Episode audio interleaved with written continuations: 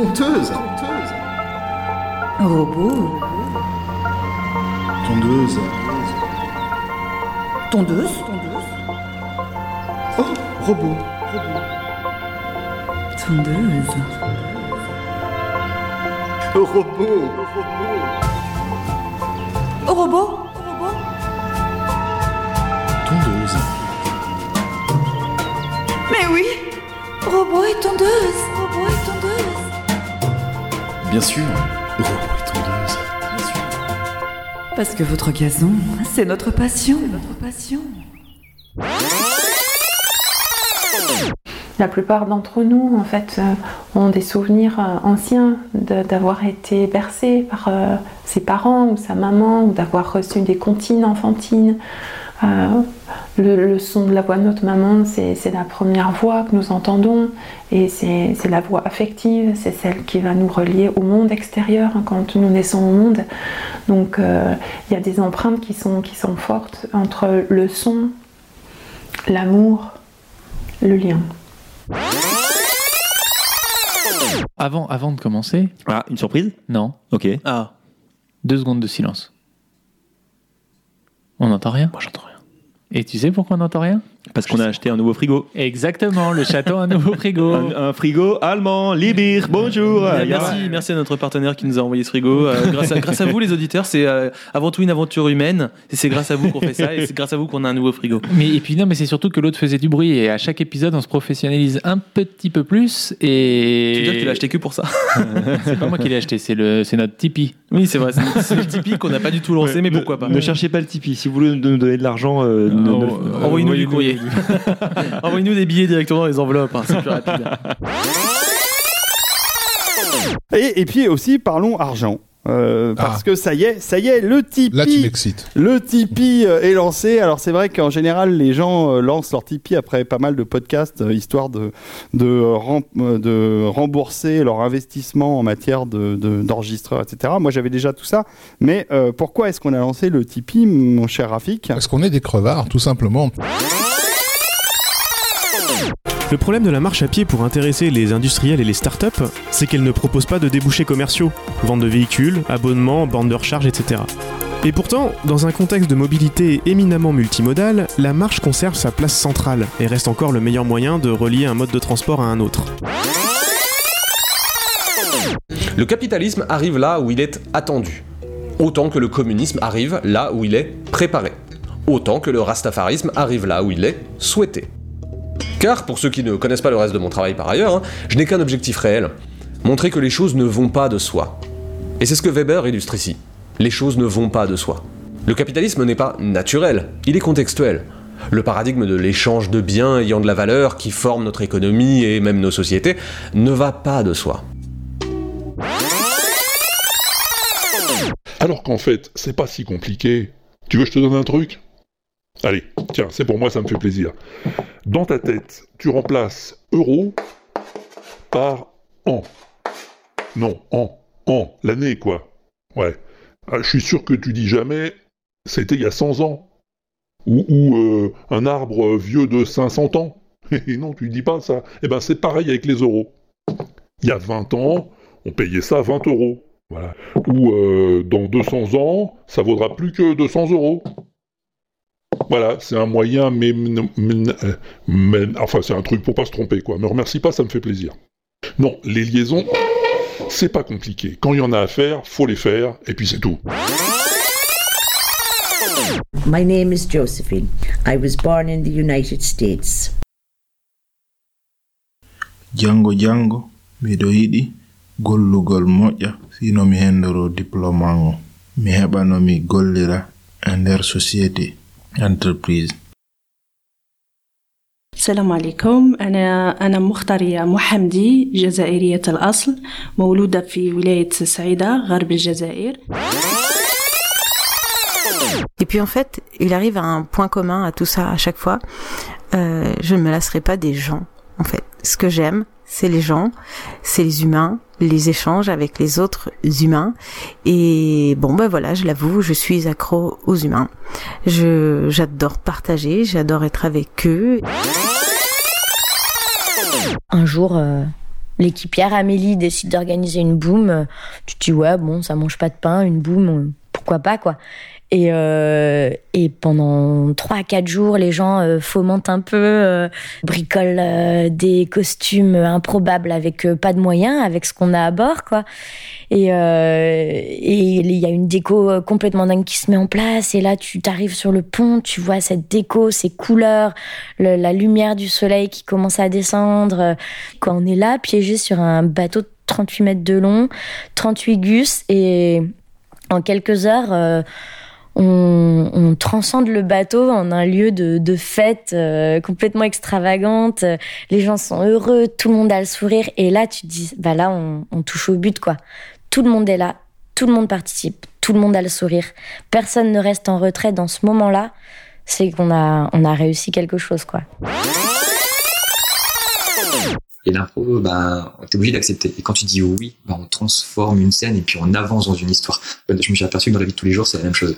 Si tu, quelqu'un dit, tiens, est-ce que ça te dirait de faire ça? Non. Euh, ça, non. Non, non. Au bout d'un moment, ben, tu fais rien. Et l'impro, le fait de t'obliger à dire oui à chaque fois, le fait dans la vie de tous les jours, si tu le fais aussi, ben, tu t'aperçois que ben, tu découvres les choses, en fait. Et ben, ça transforme complètement une vie. Je vois ça comme des tunnels, tu vois. Là, par exemple, les quatre mois qui arrivent, ça va être un tunnel où je vais me lever tous les matins, je vais sortir mon chien, faire du sport, manger un œuf, venir au bureau. Enfin, tu vois, ça va être la, la même chose tout le temps. Et puis, je sais qu'au bout du tunnel, il y a une chouille de l'espace qui m'attend avec beaucoup de vomi et j'attends ça avec impatience et ça sera mon, mon petit sucre, tu vois, Ah, de récompense. Tu gardes en tête la récompense pour. euh, Évidemment. ouais. Bah ouais. Sinon tout ça n'a pas de sens. C'est qu'il faut, faut qu'il y ait quand même un peu du kiff. J'ai commencé à, à mixer pas mal devant des gens. C'est rare d'avoir un public pas défoncé. Ça permet de d'être un peu en communion avec toutes les autres personnes. Les gens sont bien plus sympas, les gens sont bien plus ouverts d'esprit. Les gens bourrés, c'est con, c'est violent. Avec la drogue, t'es pas con. T'es- Enfin, t'es con, mais t'es pas violent. T'es cool. T'as envie d'être pote avec tout le monde. T'as envie que la soirée se passe bien. Tu mets 200 personnes bourrées dans une pièce, tu peux être sûr que ça va mal se, mal se finir. Quoi. Tu mets 200 personnes défoncées dans une pièce, tout le monde se fait des câlins. Quoi.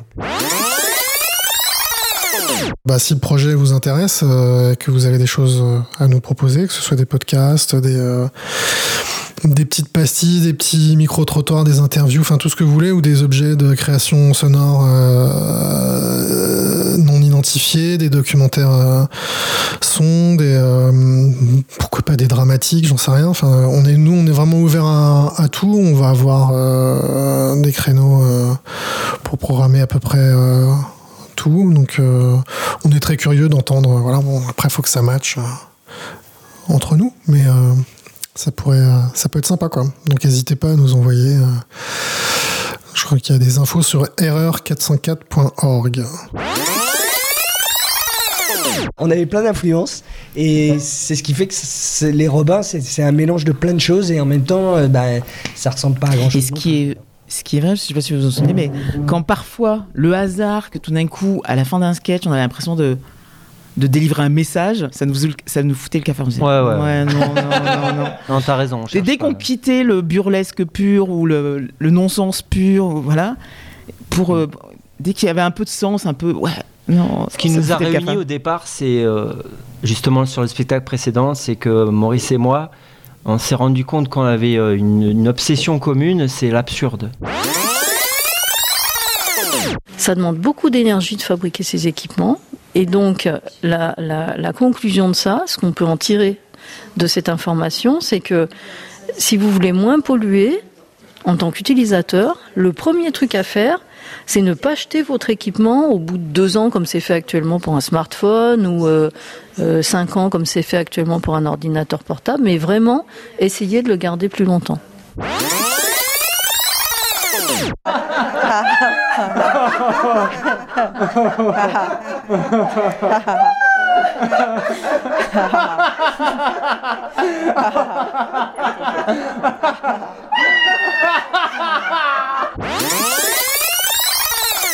Si je vous dis, voilà, dans, dans, dans 30 ans, euh, un tiers des, territoires terrestres seront, se- seront submergés, ça c'est votre cortex qui se représente cette vision d'avenir catastrophique, d'accord? Euh, Alors lui, il essaye de dire au striatum, euh, bah, laisse tomber euh, ton smartphone, arrête de prendre l'avion, arrête de manger de la viande, éteins la lumière à 22 heures. Mais euh, mais le problème, c'est que c'est pas lui qui commande. C'est le striatum qui est aux manœuvres. Donc quand il faut faire le choix entre une gratification instantanée, je ne sais pas, passer des vacances à l'autre bout du monde pour trois fois rien, ou surfer sur Internet depuis son mobile, dans le métro, versus bah, la catastrophe dans 10 ans, le striatum ne va s'activer que pour la gratification instantanée, il va vous donner de la dopamine pour le plaisir ici et tout de suite, et ne va absolument pas réagir aux enjeux plus lointains. Dans l'Ouest américain, il y avait quand même des populations amérindiennes qui ont été euh, parquées, exterminées euh, parce que il y avait euh, euh, soi-disant un, territoire vierge à occuper, à conquérir.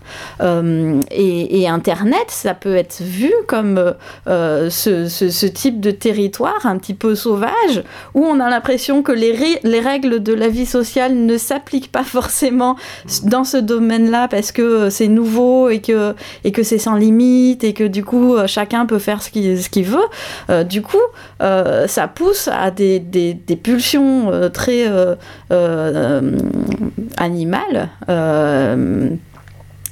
qui, vont pousser à, s'approprier quelque chose, dominer et être agressif envers les minorités. Le syndrome de l'imposteur, il arrive à des personnes qui ne sont évidemment pas des imposteurs. L'imposteur, il le ressent pas du tout. hein. Quand on est un imposteur, on n'a pas de problème de légitimité parce qu'on est de fait un imposteur. Donc quand on ressent ça, je vous rassure, c'est normal. Et comment ça se, entre guillemets, soigne ou comment ça se travaille? Ben, C'est en montant sa compétence. C'est-à-dire que ne vous découragez pas.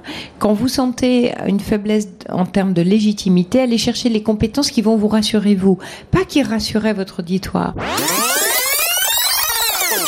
C'est des skateurs en fait qui avaient fait un spectacle de fin d'année, qui avaient mis euh, Like Teen Spirit pour leur spectacle.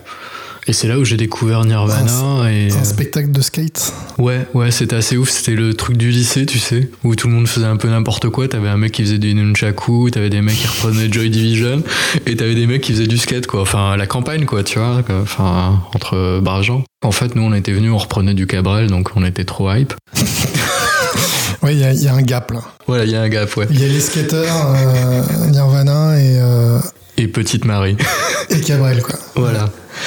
Non, non, c'était pas une époque très fameuse euh, pour moi, mais. euh, Je, je- je trouve que t'as tu- t'as aucune difficulté à en parler, c'est tout à ton honneur. et- Ouais, mais j'ai peut-être besoin Je d'évacuer maintenant, tu je te- vois. je te reconnais bien là.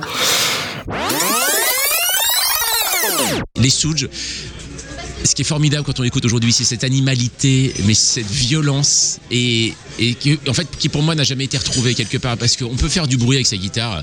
Euh, les punks, on peut dire exploited, euh, voilà, c'est un truc, ça fait plaisir quand on est adolescent. Mais on se rend compte plus âgé qu'il y a des gens qui c'était vraiment des barbares en fait, quoi. Et les Stooges en sont, ça veut dire que c'est comme euh, les Mi Motorhead. Les Mi, euh, comme Iggy Pop, moi je les ai interviewés, on sait que dans une pièce, ils sont là, on ne sait pas si on va ressortir vivre en fait. on le sait très bien, mais il y a un moment, ils ont un tel charisme, une telle force de quelque chose de persuasion. Et quand on voit Iggy Pop aller euh, dans euh, cette période-là, on se dit que le mec est prêt à tout. Est prêt à tout. Et pour moi, c'est ça le rock'n'roll. Studio 404, le podcast que vous écoutez n'existe plus. Ciao.